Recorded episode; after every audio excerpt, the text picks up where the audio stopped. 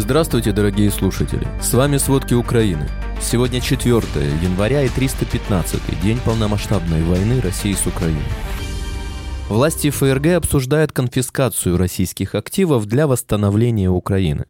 Германия больше не зависит от газа, каменного угля и нефти из России. Путин приказал показывать в кинотеатрах России патриотические фильмы о войне в Украине. Обо всем подробней. Вечером 3 января российские войска атаковали ракетами окрестности Запорожья. В результате нападения ранен человек, а на объекте гражданской инфраструктуры возник пожар. Об этом сообщил председатель Запорожской областной госадминистрации Александр Старух. Также российские войска обстреляли Херсон зажигательными снарядами. Об этом сообщают местные телеграм-каналы. Отмечается, что при вчерашнем обстреле города вечером россияне использовали фосфорные и световозгорающие снаряды. При этом информации о разрушениях и пострадавших пока нет.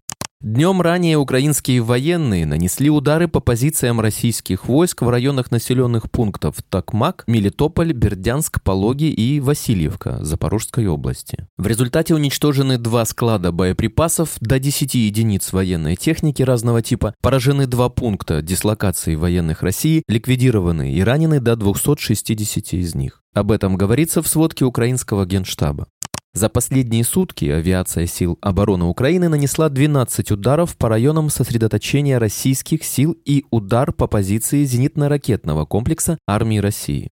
Украинские ракетчики и артиллеристы поразили два пункта управления, пять районов сосредоточения живой силы и военной техники, состав боеприпасов и пункт управления БПЛА россиян. Бойцы ВСУ продолжают контрнаступление на Донецком направлении. Наиболее сложная ситуация остается на участке Солидар-Бахмут-Майорск. Об этом рассказал главнокомандующий ВСУ Валерий Залужный во время разговора с председателем Объединенного комитета начальников штабов США генералом Марком Милли. Российские войска начинают достаточно жестко действовать после информации о гибели сотен мобилизованных. Они расстреливают гражданских, так как подозревают их в помощи украинским военным. Об этом сообщил глава Луганской областной военной администрации Сергей Гайдай. Гайдай отметил, что россияне также сажают в тюрьмы тех молодых парней, которые отказываются воевать. Предварительно известно, что из каждого населенного пункта было вывезено несколько десятков мирных жителей. Один сбитый беспилотник стоит Украине в 7 раз дороже, чем сам этот дрон, пишет Нью-Йорк Таймс. Издание оценило стоимость одного запуска ракеты класса «Земля-воздух» в минимум в 140 тысяч долларов, если речь про С-300. В случае с американскими ЗРК «Насом» спуск может стоить до 500 тысяч долларов. На контрасте с дешевыми иранскими дронами это на руку Москве, отмечает Нью-Йорк Таймс. Используемые Россией беспилотники стоят 20 тысяч долларов за штуку. Во временно оккупированном Крыму сегодня утром 4 января были слышны взрывы возле Севастополя и аэродрома Бельбек. Российские власти заявили, что сбили два беспилотника над морем. Напомним, 30 декабря и 2 января также сообщалось о взрывах в оккупированных Симферополе и Севастополе. Местные власти заявляли, что работает система противовоздушной обороны. Мобилизованных россиян, которые уцелели после удара ВСУ по зданию профтехучилища в оккупированной Макеевке, хотели отправить в наступление, но передумали. Об этом пишет российское издание «Важные истории» со ссылкой на родственников военных. Жена одного из мобилизованных в Самарской области рассказала журналистам, что не знает, где находится ее раненый муж. До сих пор нет списков погибших и раненых в Макеевке. По ее словам, сначала оставшихся в живых хотели собрать, чтобы они шли в наступление, но среди командования пошел резонанс. Напомним, 31 декабря ВСУ нанесли удар по зданию профтехучилища в оккупированной Макеевке. В здании, которое использовалось как казарма, были убиты и ранены около 700 российских военных. Только 2 января Министерство обороны России признало свои потери в Макеевке, но занизило их до 63 погибших. Этой ночью в России сообщили, что количество погибших выросло до 89 человек. Российские мобилизованные, которых готовили быть артиллеристами и танкистами, а в итоге отправили служить в пехоту, могут стать пушечным мясом, отмечают в Институте изучения войны. Аналитики допускают, что у армии России может быть избыток личного состава, обученного использованию конкретной военной техники, поскольку Россия потеряла в Украине много артиллерийских систем и бронетехники. Основатель ЧВК «Вагнер» Евгений Пригожин пытается оправдать провалы армии россиян в Бахмуте и на Донбассе. При этом он лишь подтверждает то, что силы его боевиков достигли своего максимума в попытках захватить город. Об этом сообщает Институт изучения войны. Это важный перелом для Пригожина, и он впервые представил силы вагнеровцев в Бахмуте как фактически не преуспевшие. В то же время в Институте изучения войны добавляют, что, вероятно, Пригожин начал информационную кампанию, которая призвана обвинить в провалах в Бахмуте Минобороны России или российскую промышленную базу.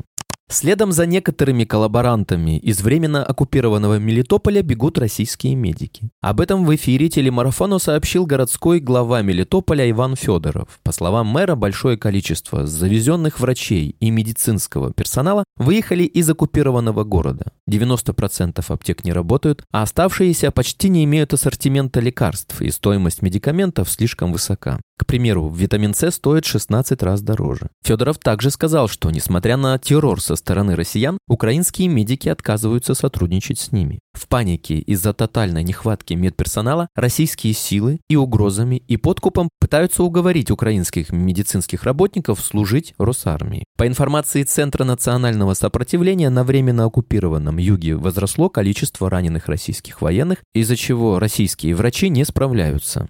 Еще в начале декабря стало известно, что на временно оккупированной территории Луганской области врачи принудительно выписывают больных гражданских, чтобы освободить места для раненых российских захватчиков. Прокуроры Херсонской областной прокуратуры совместно с полицейскими и экспертами провели осмотр одного из захваченных россиянами админ зданий полиции в Херсоне, которое они использовали как пыточную. Об этом во вторник 3 января сообщил офис генпрокурора Украины. Так, во время проведения следственных действий правоохранители обнаружили и изъяли ряд доказательств. Среди них личные вещи и документы граждан, которых могли незаконно содержать в подвале и применять физическое и психологическое давление. Изъяли Изъяты орудия пыток, деревянные биты, шланги, стяжки и прочее. Правоохранители устанавливают всех пострадавших от действий российских военных, а прокуроры продолжают собирать доказательства преступлений, совершенных военными России во время оккупации Херсона. За праздничные выходные 9 кораблей с 432 тысячами тонн украинской агропродукции экспортировали для стран Африки, Азии и Европы. Об этом сообщает Мининфраструктуры Украины. На сегодня в портах Одесса, Черноморск и Южный на 19 судов грузят 630 тысяч тонн агропродукции. В Босфоре 94 судна ожидают инспекции. 69 судов пусты под загрузку, а 25 уже загружены агропродукцией. Тем временем российская сторона систематически системно тормозит проведение инспекций. Суда ожидают в среднем больше месяца. Впрочем, Балкер Томет с пшеницей на борту ожидает инспекцию еще с начала ноября прошлого года, отмечается в сообщении. Великобритания окажет Украине долгосрочную помощь на фоне новых атак российских дронов, заявил премьер Великобритании Риши Сунак по итогам телефонного разговора с Владимиром Зеленским. Недавно Лондон передал Киеву более тысячи зенитных ракет.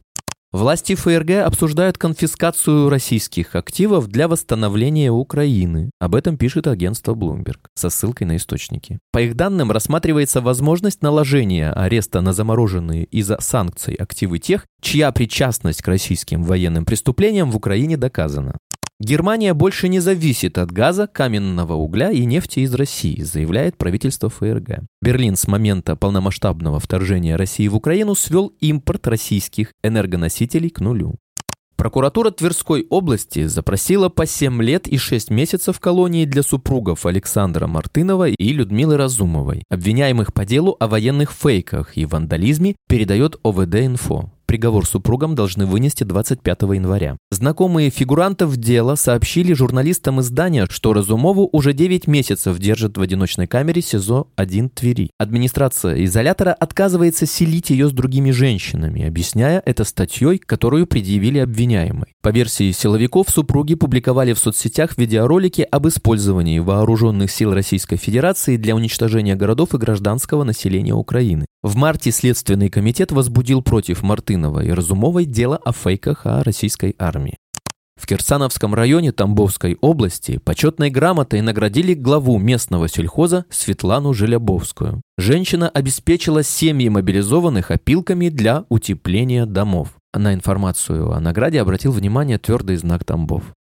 Путин поручил показывать в кинотеатрах России патриотические фильмы о войне в Украине. Президент России также обязал правительство организовать фестиваль патриотического документального кино и помочь документалистам снять фильмы о героизме участников так называемой спецоперации. Предложение об этом глава Минкульта Ольга Любимова должна подготовить к 1 февраля. Кроме того, Минкульт и Минпросвещение должны до 1 апреля создать общественные пространства, арт-объекты и школьные музеи про участников спецоперации и провести в школах России уроки по этой теме. Спасибо, это были все главные новости о войне России с Украиной к середине 4 января. Помните, правда существует, а мы стараемся сделать ее доступной. Если вам нравится то, что мы делаем, пожалуйста, поделитесь этим подкастом с друзьями в России. Также, если вы хотели бы помочь нам делать материалы еще более качественными, пожалуйста, оставляйте фидбэк. Это очень важно для нас и для распространения правдивой информации. До встречи.